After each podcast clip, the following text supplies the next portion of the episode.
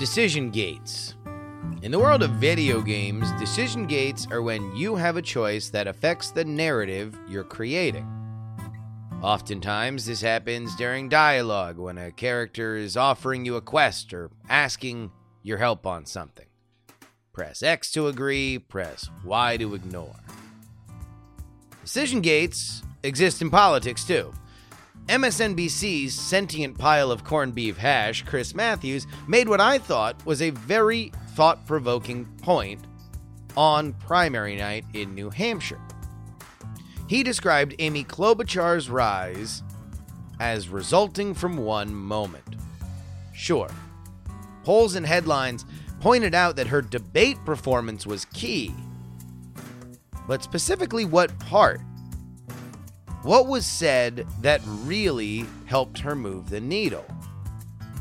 Matthews offered this decision win and defeat Trump. Before I move on to Mayor Buttigieg, let me just ask: Is anyone else on the stage concerned about having a Democratic Socialist at the top of the Democratic ticket? Stop here. Everyone on that stage has a split second to act. Raise your hand and openly defy Bernie and his ever buzzing hive of progressives. This isn't a critique of Medicare for All or the Green New Deal. This is a question about Bernie's very essence, his core branding. Or you can keep your hand in your pocket and just move on to the next question. Well, only one person raises her hand. Senator Klobuchar. Um, I, Bernie and I work together all the time, uh, but I think uh, we are not going to be able to outdivide the divider in chief. According to Matthews, this diametric opposition to Bernie Sanders and specifically the Democratic Socialist label is what brings Klobuchar from fifth to third and within spitting distance of winning. But let's play that moment back again from another perspective. Let me just ask: Is anyone else on the stage concerned about having a Democratic Socialist at the top of the Democratic ticket? This is also a decision for Pete Buttigieg. Remember where he is at this moment. He just, by all available metrics, had beaten Bernie Sanders in Iowa. And at this moment, he's surging in the New Hampshire polls. And as we later find out, he finishes less than two points behind Bernie.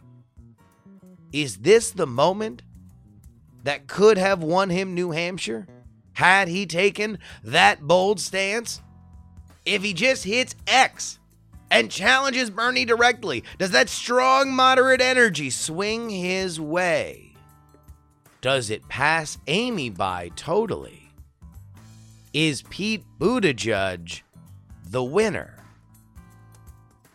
Of course, we'll never know.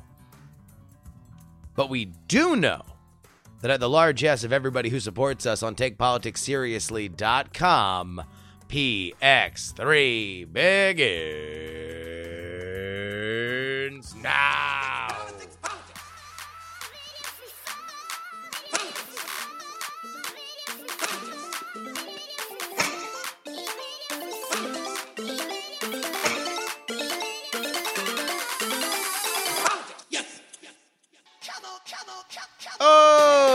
Ladies and gentlemen, welcome to the Politics, Politics, Politics podcast for Friday, Valentine's Day. When arrows don't penetrate, Cupid grabs the pistol, and we will empty the clip on this very episode to send you into the week. Big shout out to all my lonely hearts here on Valentine's Day listening to a political podcast. I'm with you. I'm with you in solidarity.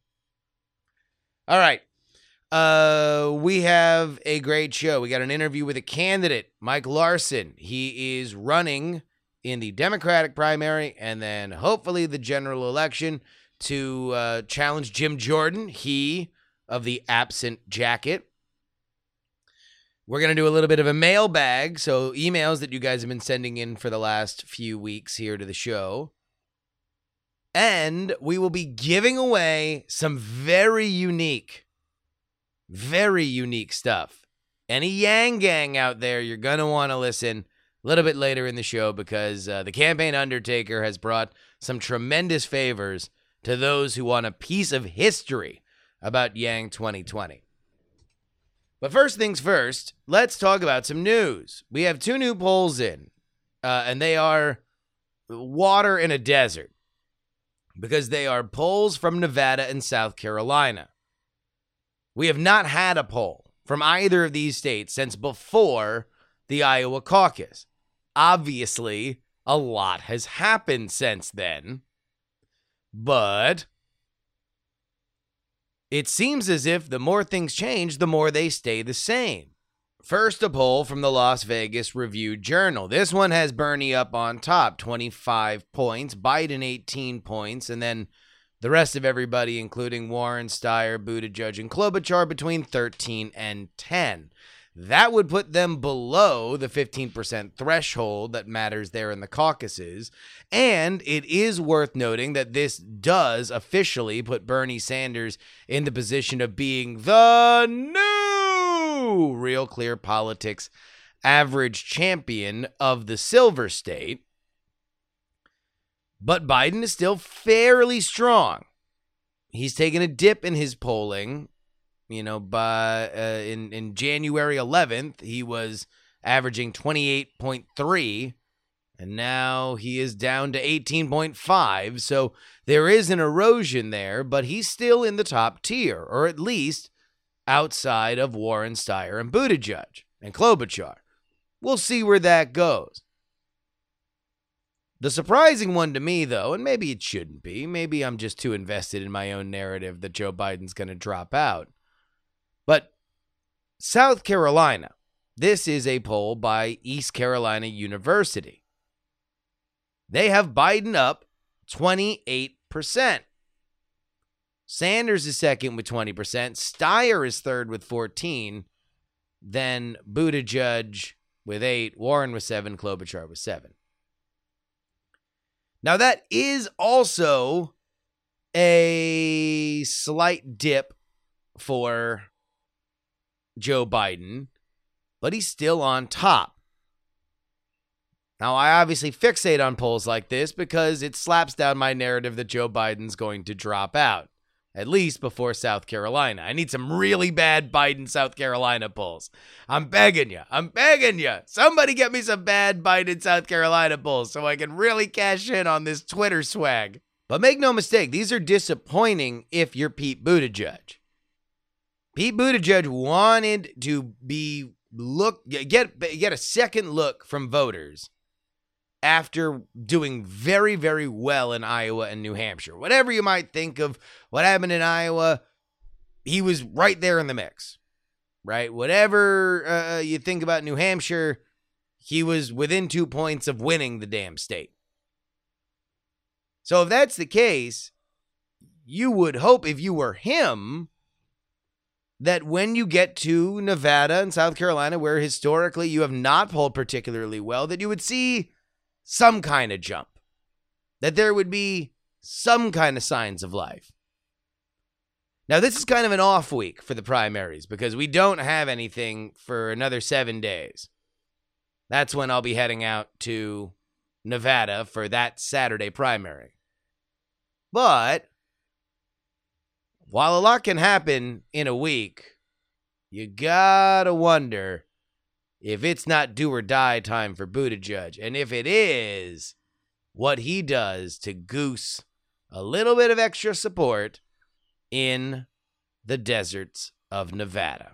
Politics! All right, I want to remind everybody that you can support this very show by heading on over to takepoliticsseriously.com. Again, takepoliticsseriously.com. That's where you need to be to make sure that you support this show. The support continues to grow. We continue to smash through uh, wherever I thought the support of this kind of program would be. Uh, and I don't want to stop it now. Again, we have been asking you guys to proselytize, spread the good word. I've seen a bunch of people on Twitter. It's like one of my favorite things. Whenever anybody on Twitter, celebrity, friend asks, I'm looking for new podcasts or I'm looking for a politics podcast, I love it when you tag me and say, hey, look, PX3 is a non advocacy show. It is about smart and funny analysis of the race. You ain't gonna find this content anywhere else. And you're sure as hell aren't going to find anybody who's self financing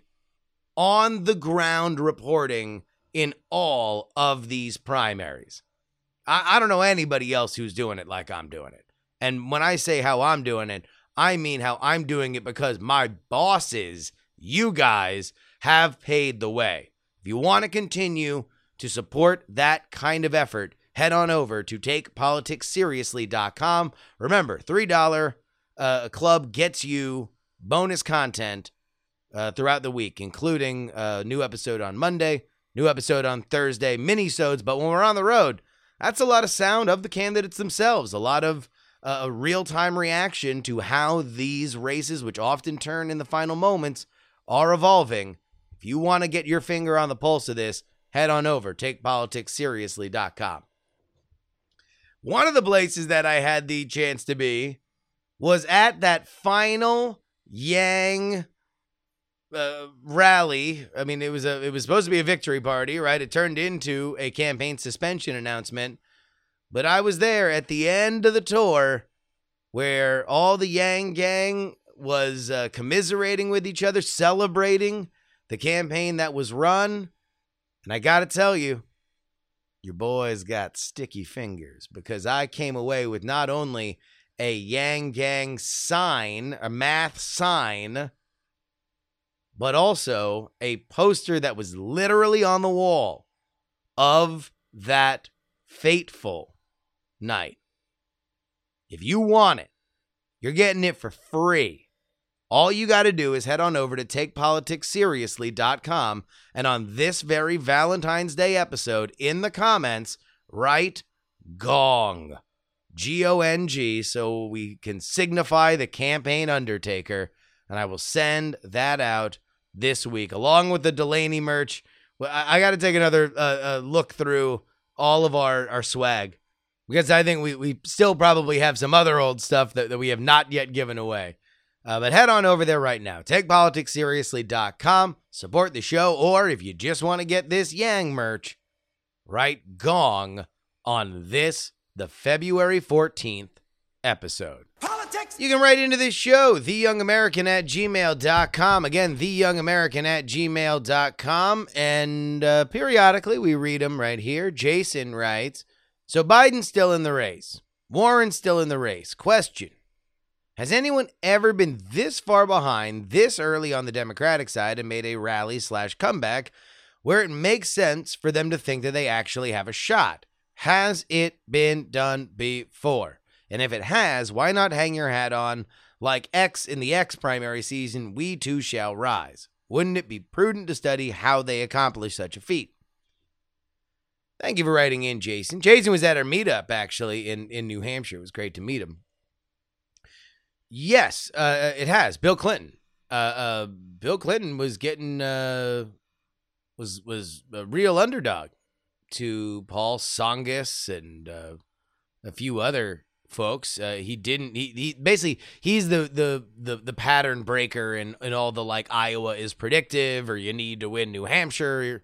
Like he sucked in both, and then went on to not only win the nomination but win the presidency against George H. W. Bush. Went on for eight years and introduced the world to the Clintons. You can take that as positively or negatively as you would like, but that is the case. And I believe I read an email or a memo or something from the Warren campaign. Maybe it was just a Warren supporter on Twitter that was bringing that up.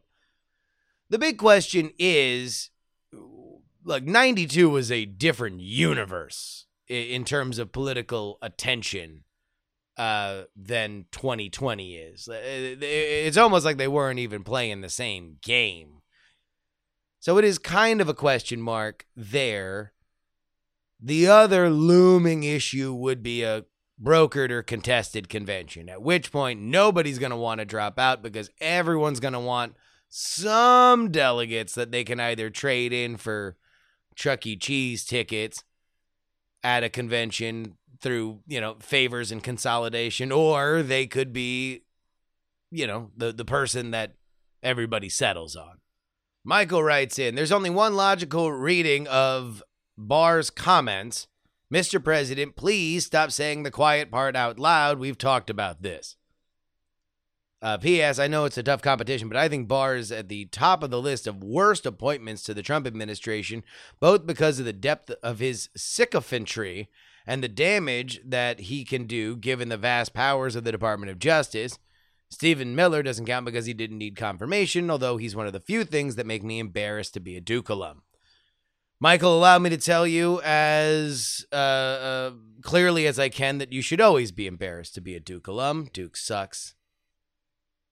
But to address your point, uh, look, I mean, uh, no matter there's no winning for for Bill Barr amongst anybody that already hates him, like because theoretically, what he said would be the the counterfactual evidence to the idea that he is a total sycophantic tool. And so he says, Hey, I don't think that it's appropriate for the president to be tweeting about this because it makes it impossible for me to do my job. And, you know, the immediate reaction, like Michael pointed out, is for folks to be like, yeah, okay, you're just lying or you're just giving us a story. I don't know. I, I, I don't I don't know how much coordination there is of anything in, in, in the Trump administration. It seems as if the, the read that I can buy the most clearly about it is that it is totally and completely chaotic at all times. But, you know, as for the worst appointee, I mean, who knows? It's such a revolving door there. Fritz from Naptown writes in I couldn't sleep last night. My mind was racing about what happens next to Donald Trump. Hypothetically, gods know it's not a given. Trump would be voted out in November. But what does he do after that? Media empire? Escape to Russia? Keep a low pro- profile and fade away? Uh, and then he says, I can't even finish that thought. I ask you, J.R. Young, where do these Trump train tracks end? He's to be a media figure for the rest of his life. Why would he? St- I mean, it it brought him everything he could ever want. He will have whatever platform he wants. He's going to be the most visible ex-president of all time. Ex- exactly what he does is it writing a book? Is it just raising money and doing rallies for people? Who knows? But uh, uh, I I will tell you this: nobody, but nobody will be a more heard from ex president, whether it be next year or in 2024, than Donald Trump will. And finally, I love this email. Trenton writes So, I like when your mom is on the show, but she always wonders why Mayor Pete isn't doing great with young or African American voters. I spoke to my grandmother not specifically about your grandma, but this was her take as an older African American. She prefers Bloomberg, doesn't plan on voting for him over Pete, because although they both did questionable things to African Americans, Bloomberg at least apologized for stop and frisk and also said his intentions were not for police to target uh, black folk. I don't know how true his statement is. Pete continually dodges questions surrounding African Americans, most importantly, the arrest rate of African Americans while he was mayor. This doesn't sit right with many African American voters. Mayor, mayor Pete may not be old enough to have corruption scandals, but I don't believe he will ever get the black vote if he can't come out and explain his reasoning for targeting African Americans for arrest with typically nonviolent charges. Pete has to stop deflecting from the questions about African Americans in this community being four times more likely to be arrested for the same drug offenses as Caucasians. Trenton number one, thank you for bothering your grandma for this podcast. Number two, I uh, texted my mom just to let her know because this is not the only email, but it was one of my favorite that uh, uh, sparked just great conversation. Uh, people love responding to Gloria Young, and Gloria Young is continually baffled by why people are doing it. So keep sending me stuff, and I'm just going to keep letting her know about it because she is never not bewildered that people care care about her particular brand of opinions. Here's what I find fascinating, Trenton. That we're we can even compare Mayor Pete's record with his police force and Michael Bloomberg's record with the New York City police force. I think if I were to get into the head of the Pete campaign, I think part of what they find to be a no win scenario is that for whatever that record was, and it can be good or bad, those stats are always going to be skewed. And if we're if we're specifically talking about, uh, you know, crime or arrest trends between South Bend, Indiana, and New York City, then the the, the spikes you're you're going to be able to find spikes in a smaller community a lot easier. That's just statistics, right? Whereas stop and frisk was even if you remove a racist, and by that I mean uh, an idea that that black people are, let's say, uh, uh, biologically more likely to commit crime, right? Like whatever kind of racist thought that you can that you can assign to it. And I'm not here to take that away from anybody. If you believe uh, uh, that that Michael Bloomberg thought that, and that's why he pushed stop and frisk, then that's fine. But in that Aspen tape that just came out about uh, uh where Michael Bloomberg is talking himself about it, the the horrifyingly troubling thing about it is that it's so authoritarian. And and I'm not saying this is mutually exclusive. I think authoritarian things can very often be racist. But what he's effectively saying is stop and frisk is important because we need to terrorize black people in New York. We need to make sure that whether they're innocent or they're guilty, they know that they should not be leaving their house with a gun.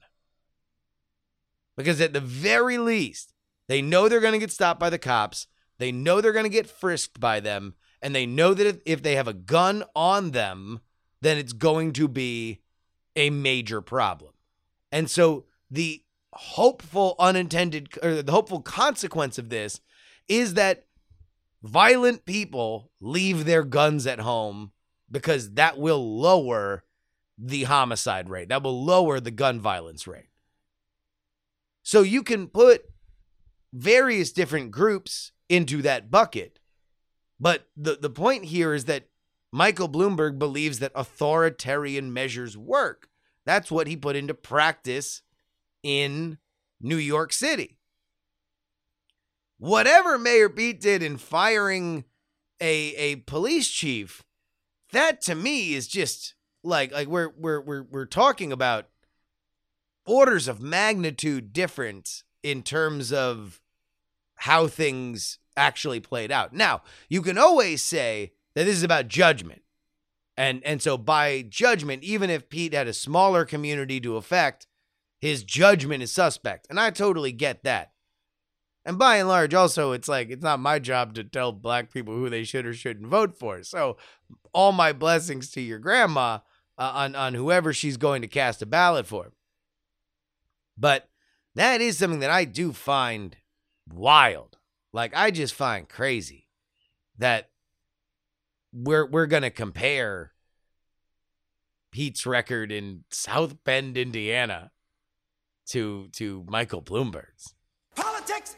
Our guest today is Mike Larsen. He is an Emmy nominated television writer and former aide to Congresswoman Jackie Speier, who is running as a Democrat against conservative Republican Congressman Jim Jordan in Ohio. You can get his website, Ohio Mike 2020, and on Twitter at Mike Larsen, L A R S E N O H, as in Ohio. Welcome to the show, Mike. Good to be on. Thanks for having me. Oh man, uh, uh, this is this is a, a good one. I, I, I believe that this came to fruition because we have a mutual friend in Andrew Heaton, right? Oh yes, yeah. You know, I'm glad you reminded me of that. I, I don't know that I knew that it came from Andrew.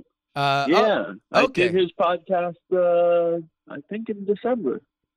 Yeah, yeah. So uh, uh, I remember. I think I was talking to him, and I was like, "Hey, do you know just anybody that uh, would be good to to have on?" And your your name was was among them uh, because you are a, a very unique uh, actual politician. We we do very precious few actual uh, candidate interviews on this show Okay. because candidates in general, you know, they're going to say all the same things you can basically read off their website, and maybe they'll do them in a more interesting way. But uh, uh, you don't you don't tend to get Right. a, a lot of very interesting stuff, in my opinion.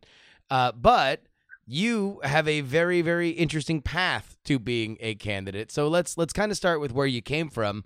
You are Okay. an, you you you're a television writer, right?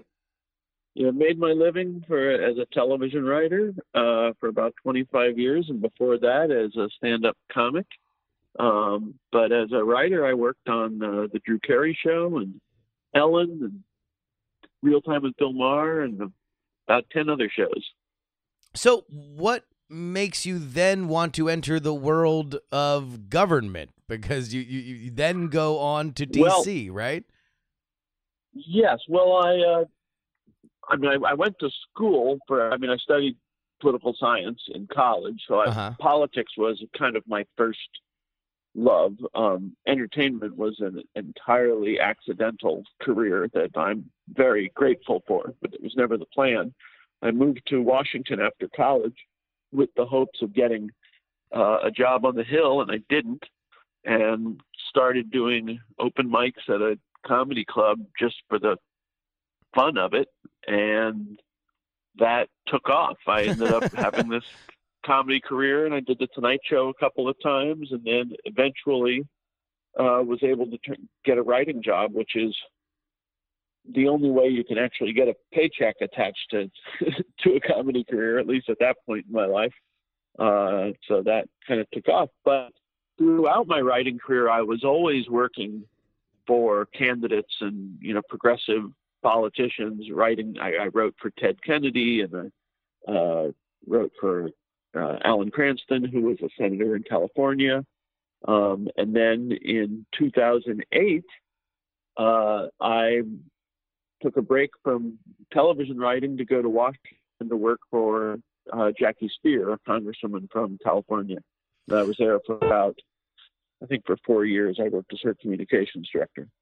Can we just just go back real quick to something that you mentioned because it's something that I've I've heard a bunch, but I'm curious as to how it happens. So, periodically with presidents or or uh, politicians, you'll you'll hear during like correspondence dinners or certain uh, you know uh, uh, various functions that something will be written by like a famous comedy writer, like you know like Judd Apatow writes something for Right. Obama or something like that. Like, is that is that something that just happens with uh you know, through, through an agent or or a, a, a No, showrunner? no. How, how does it come together? in in my in my case it was just word of mouth as as a young i mean even just as a young kid who volunteered on campaigns early on i got a reputation as having a good sense of humor. And so they would ask me to do things. But uh ted kennedy so he was running for senate running for reelection against mitt romney uh, somewhere in the 90s and i just got a call one day and it was actually michael kennedy which was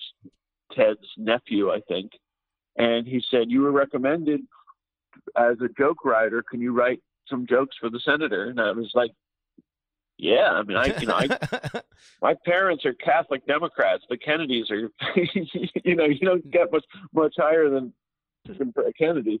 So, uh, so yeah, so I would, they would call me two or three times a week, usually uh, with, you know, the senator would be on the line and they'd and they'd say, you know, I'm doing an event at such and such union, you know, we need some jokes, and I would pitch some jokes to him, and uh, so, uh, but yeah, I've done that probably for the 20 or 30 either candidates or office holders, and it's almost always just word of mouth. People call and say, "Hey, I'm so and so. This guy said you were you would write me some jokes," and you very seldom get paid. You know, maybe maybe you get a thank you note, but you know, yeah. Well, let me let me ask you this then, because now that every comedy, every comedian and comedy writer has a podcast, you hear these stories of uh, a writers' rooms sometimes not being the friendliest places to to to pitch jokes, right? Like that that you know sometimes it can be a little nerve wracking as you're as you're laying out your ideas. How does that compare to pitching Ted Kennedy, uh, Ted Kennedy on, on jokes that you're writing for for for him uh, for some public event? Yes. On the spot and over the phone. Yeah, it's well. The good thing is, is that uh, I mean, Ted Kennedy has a great sense of humor, and you would just hear this big oh oh oh oh, you know, and, and Yeah. he laughed at almost everything I pitched, which is great. Uh, What's worse is pitching jokes to someone who is not funny, and most politicians aren't known for their great sense of humor. Yeah. So, you know, you would tell the joke, and then it would just be silence, and you'd say, "Okay, this is why I think that's funny," and it's like, you know, when you have to explain a joke, Yeah, like- it didn't work. Oh, yeah. Um, but uh, yeah, so it is right. Right. The, the the the writers' room is both the best and worst place to be um, because when it's when you're on a show where there's a lot of great comedy writers and you know people are firing on all cylinders, it is just the best place in the world to be. You know, it's like having a dinner party with the smartest and funniest people in the world. Um, but then there are also those days when people aren't firing on all cylinders and you're doing the 10th rewrite of a script that just isn't working. You know, it's a very sad place to be. All right, so so you go and and you are now an, an aide for uh, Jackie Speier. Uh, uh, Yes. What has you turned the corner to to say you want to know what I could see myself running uh, uh, myself uh, for for Congress? Yeah, so I so when my wife and I moved to Ohio from California, um, one of the I mean my wife is is from here, so we moved back. We moved so so she could live near her family. Um, and part of our goal was to really get involved in in the Democratic Party out here because as as much as I loved California, it's not terribly exciting as a Democrat in California when you know your your your rep is always a Democrat and they're going to win. And uh, we- kind of liked the idea of moving to a, a state that where, where it's a bit of an uphill fight for Democrats. Um, so I worked last cycle for the woman who was running against Jim Jordan, a woman named Janet Garrett. And I really had no thought of running myself. Um, but I kept getting annoyed by meeting Democrats in Ohio who who were running away from their progressive values. They were acting like half a Republican uh, because the district they were in was conservative, and they would lose anyway. And Yeah. so I, I can't tell you how many times I had this conversation with my wife, just saying, God, I wish, I wish a progressive would just run as a progressive and see what happens. And who does do that here is Sherrod Brown, and he gets reelected. Yeah. Um, uh, so it was almost like an experiment at first. It's like, well, let's let's let's do that. Let's try. Um, and I think it resonates. I think a lot of Democrats who've lived here forever are saying, finally, somebody is talking about Planned Parenthood and uh, assault weapons and and you know uh, education and climate change and you know the things that that that we hold in our hearts. So it's been working really well for me, I think.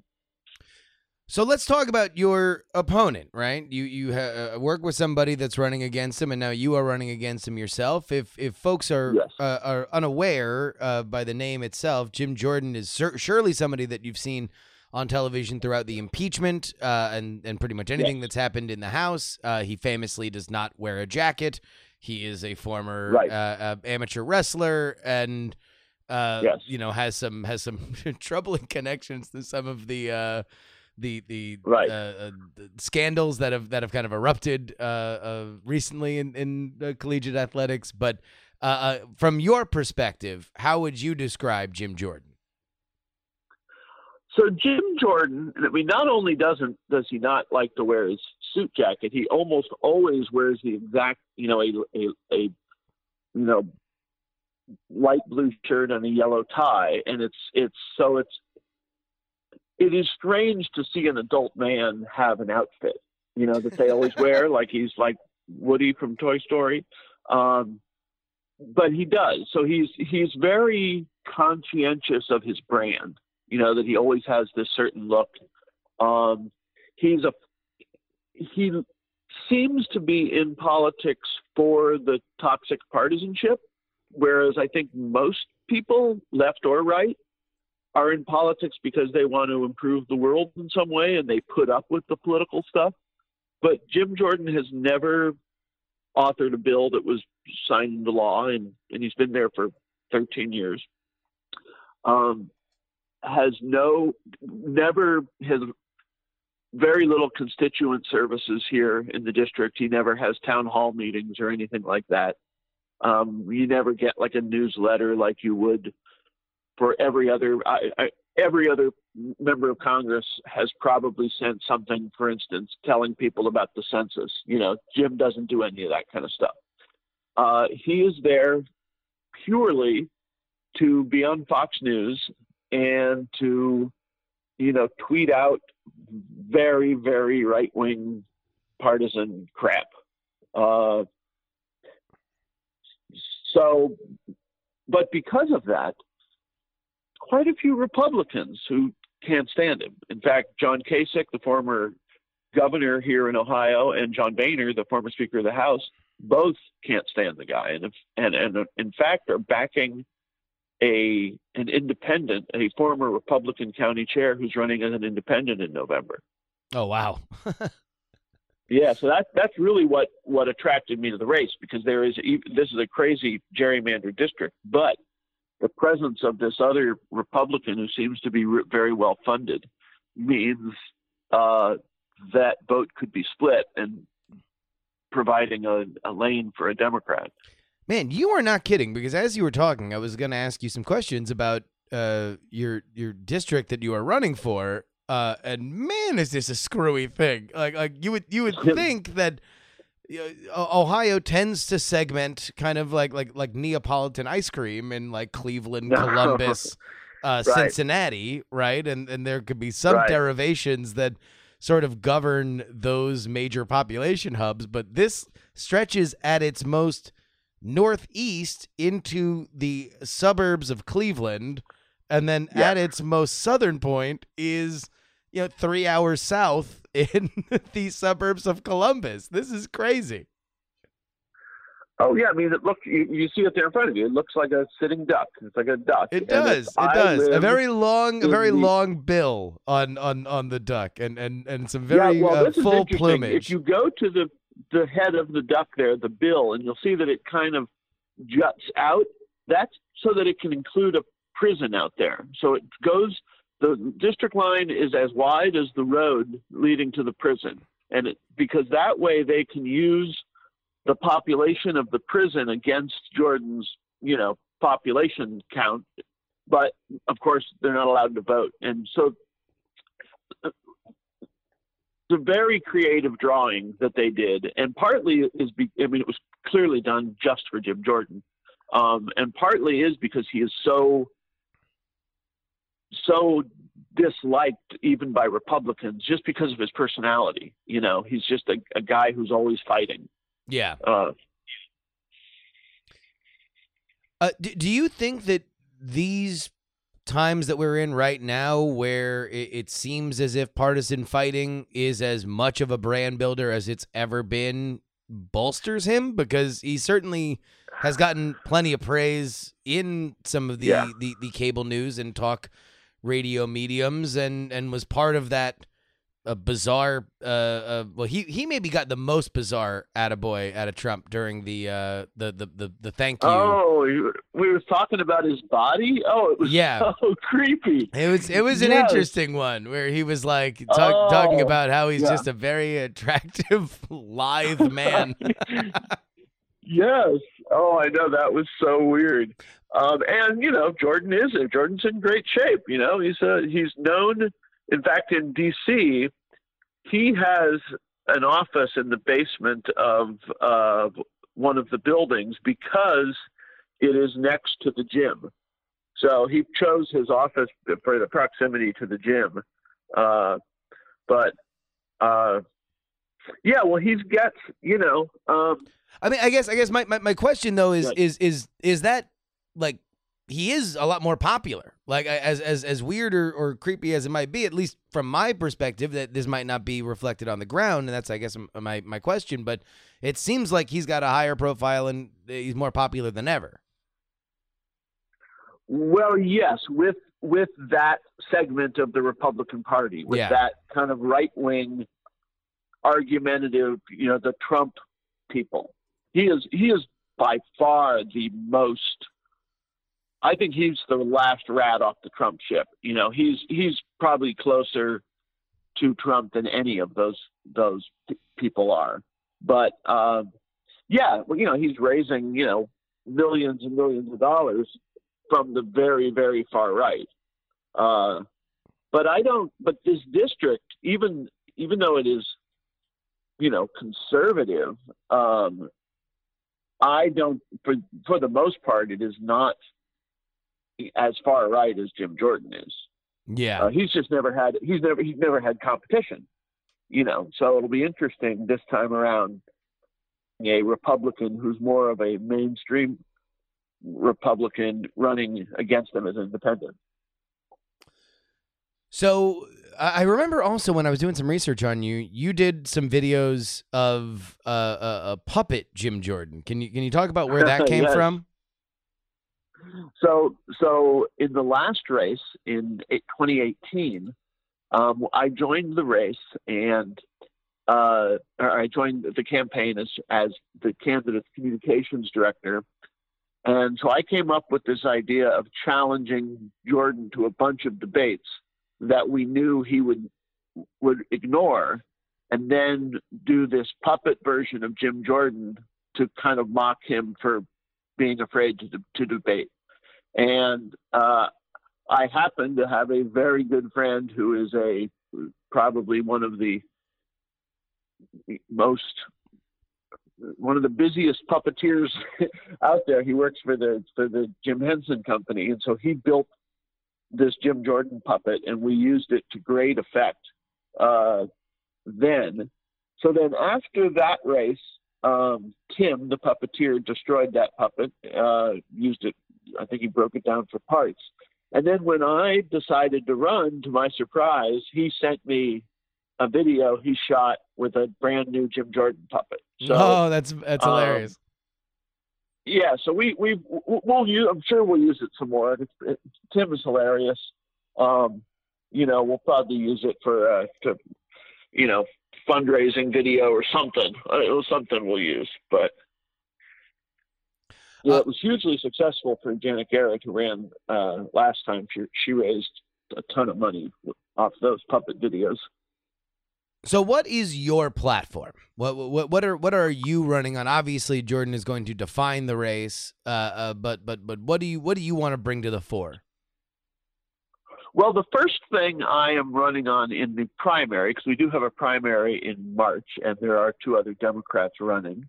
So um, I am always sure to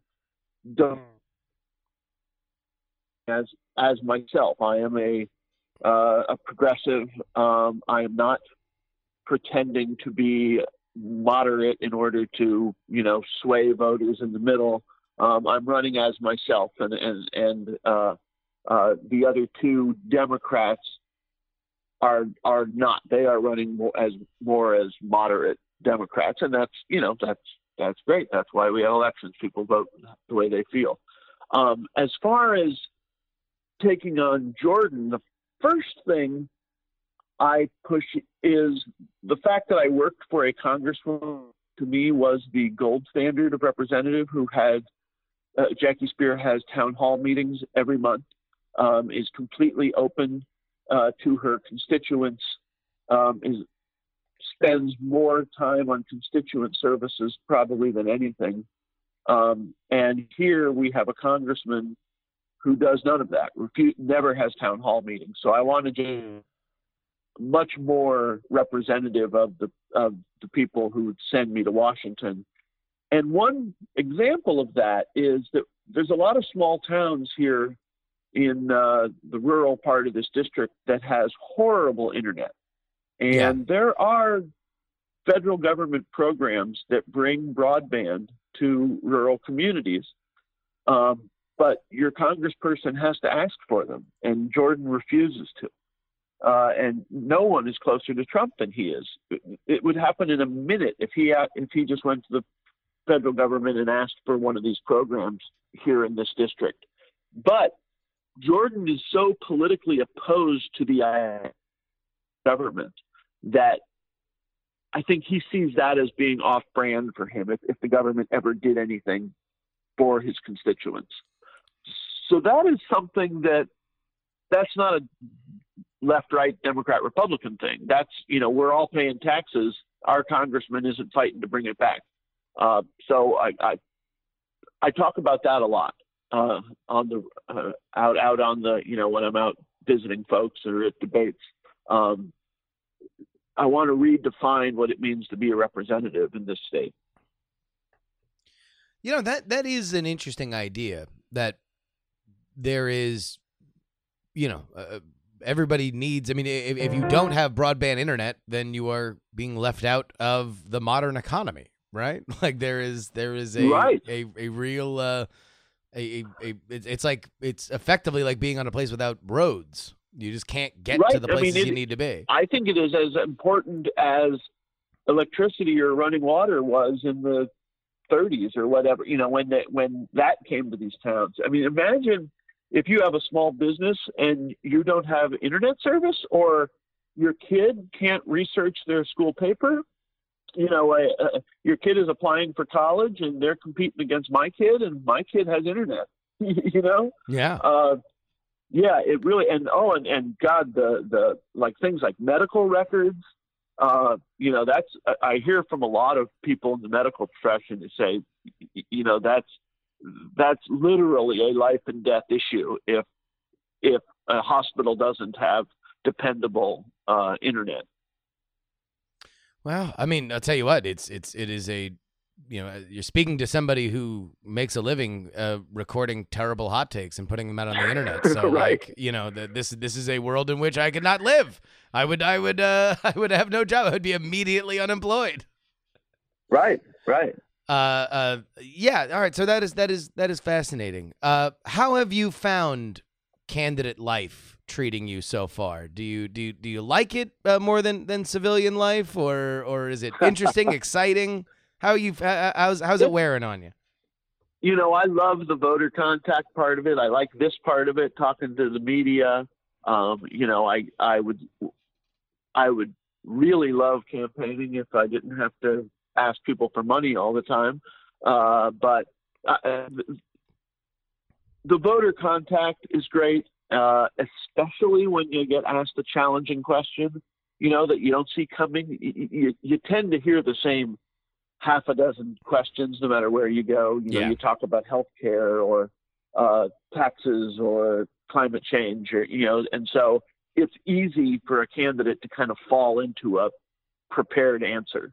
You know, and it, it kind of sounds like what you were saying why you don't have many candidates on Yeah. on your show because it, it, it start hearing talking points and you know uh, so I love when somebody asks something out of the blue uh, maybe about an obscure topic or something, and, and that's fun for me. Uh, it makes me. Sometimes you don't know your opinion on something until you hear yourself say it. you know, Yeah, if it hasn't come up yet. So, but asking for money's a pain in the ass, huh? oh yeah, yeah. Yeah. Uh, but uh, but fortunately now, uh, with uh, now that we live in the digital world, yeah. uh, you know, most of my money comes from from that, from little videos I make, you know, uh, or emails that get sent out, and people donate five dollars, ten dollars, and that adds up pretty quick. Uh, so that's great. I, I would say, God, I bet ten percent of the money we've raised has been from me asking people directly, and so so that's good. I appreciate that. It's also a nice way to show the breadth of your of your support. yeah. Y- You know, when you have a lot of people giving five bucks, you know, Well, let me let me ask you this question kind of philosophically because obviously Act Blue and, and a lot of the, the real chip in mobile friendly payments has revolutionized how people get money. But there is a general meta question of like, well, so let's say people listen to this and they love you and they really loathe Jim Jordan because they've been watching him on cable news for the past few years and they desperately want there to be a true blue progressive on the ballot against him. They want to make sure that you're well financed. But I, I can't imagine that more than a handful of my listeners are in your district. And so you you'd have a big wave of support from folks that have maybe never been into uh, I'm I'm sure the charming Right. environs of your duck district. Is that Right. ultimately good for the folks that are on the ground there? Well, yeah, I, I don't know that it's. I mean, it is what it is. Uh, Yeah. You know, Jim Jordan raises almost all of his money in Washington D.C. You know, he is entirely funded by corporate and right-wing lobbying organizations. So uh, that's not good. Um, so you know, obviously, I'm in the middle of it. I am biased, but I think, however, we can raise the the funds to to hold Jim Jordan accountable is ultimately a good thing. Now, I'm not, um, I don't take corporate, you know, money, um, and not just because it hasn't been offered, uh, but you know, uh, um, but uh, I mean, I try, I make an effort to encourage people in the district to donate, even if it's a a token amount um, just uh, because I think there should be an investment in in your home district. Um, I have I have never been a big donor, like, but I've always been a donor. I've always donated to to candidates that I support, e- even if it's just a token amount, because I think that's uh, it's important to to do that. Um, so you know, the, it, I wish there were tighter limits on political giving. Like, for instance, I I think what Michael Bloomberg is doing is ridiculous that that is allowed in America, and that has nothing to do with Bloomberg politics. I like a lot of his politics, especially on guns and climate change, but I don't think you should be able to self-finance a race. Uh, but you know, the, the, the rules are the rules. Yeah. So, So, uh, so you are you are ruling yourself out of one of those uh, uh, uh, Michael Bloomberg funds your campaign for an endorsement kind of kind of deals that are flying around these days. Like that, you are you are counting yourself out on that. Oh, well, wait a minute. I didn't know he was doing that. Michael Bloomberg is a wonderful person. Yeah. uh, yeah. No, I. Uh, and and I if if I self funded my campaign, it would be a very weak campaign. Uh, But no, and, and as it is, I should say, I, you know, the other two people running in in my race, at least because because I joined, I got in late. I was, I was the last person to file, so he had more money than me when we started. And uh, but my point was always, it, it doesn't matter how much money they have.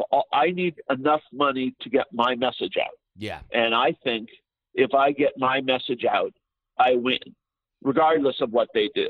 So, you know, I'm not, I don't invest a lot of energy in, you know, comparing my campaign to someone else's.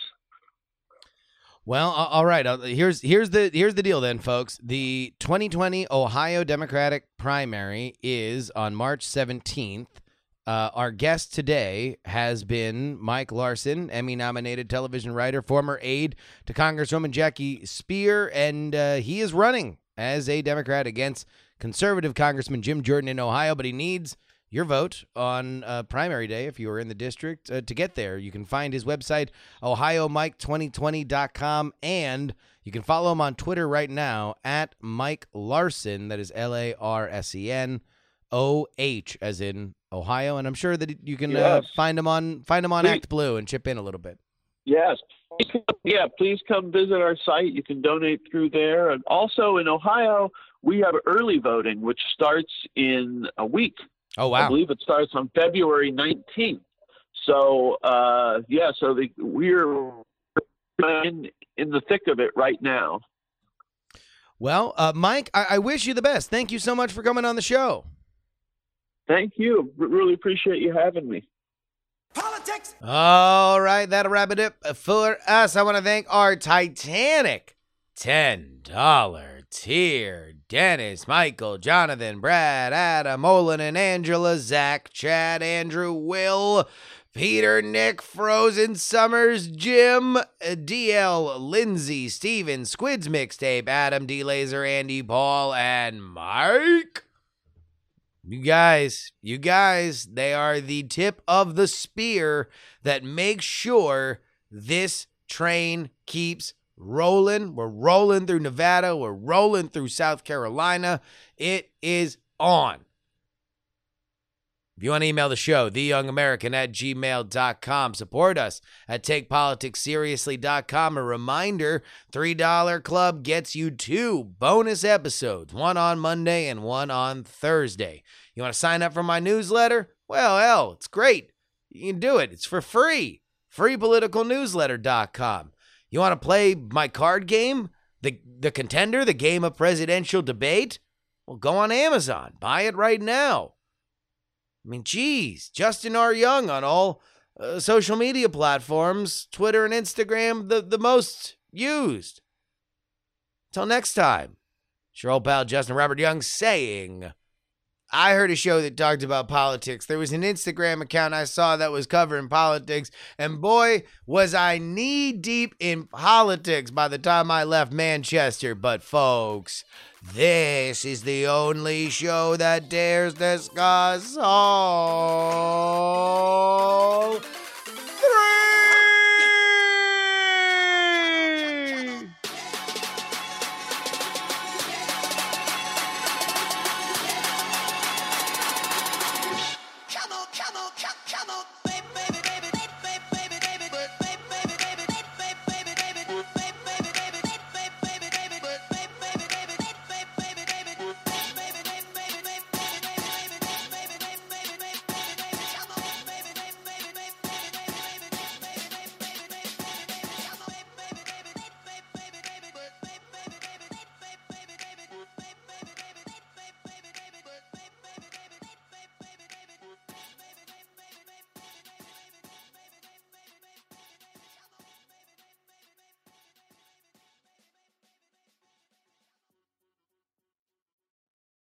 Diamond Club hopes you have enjoyed this program.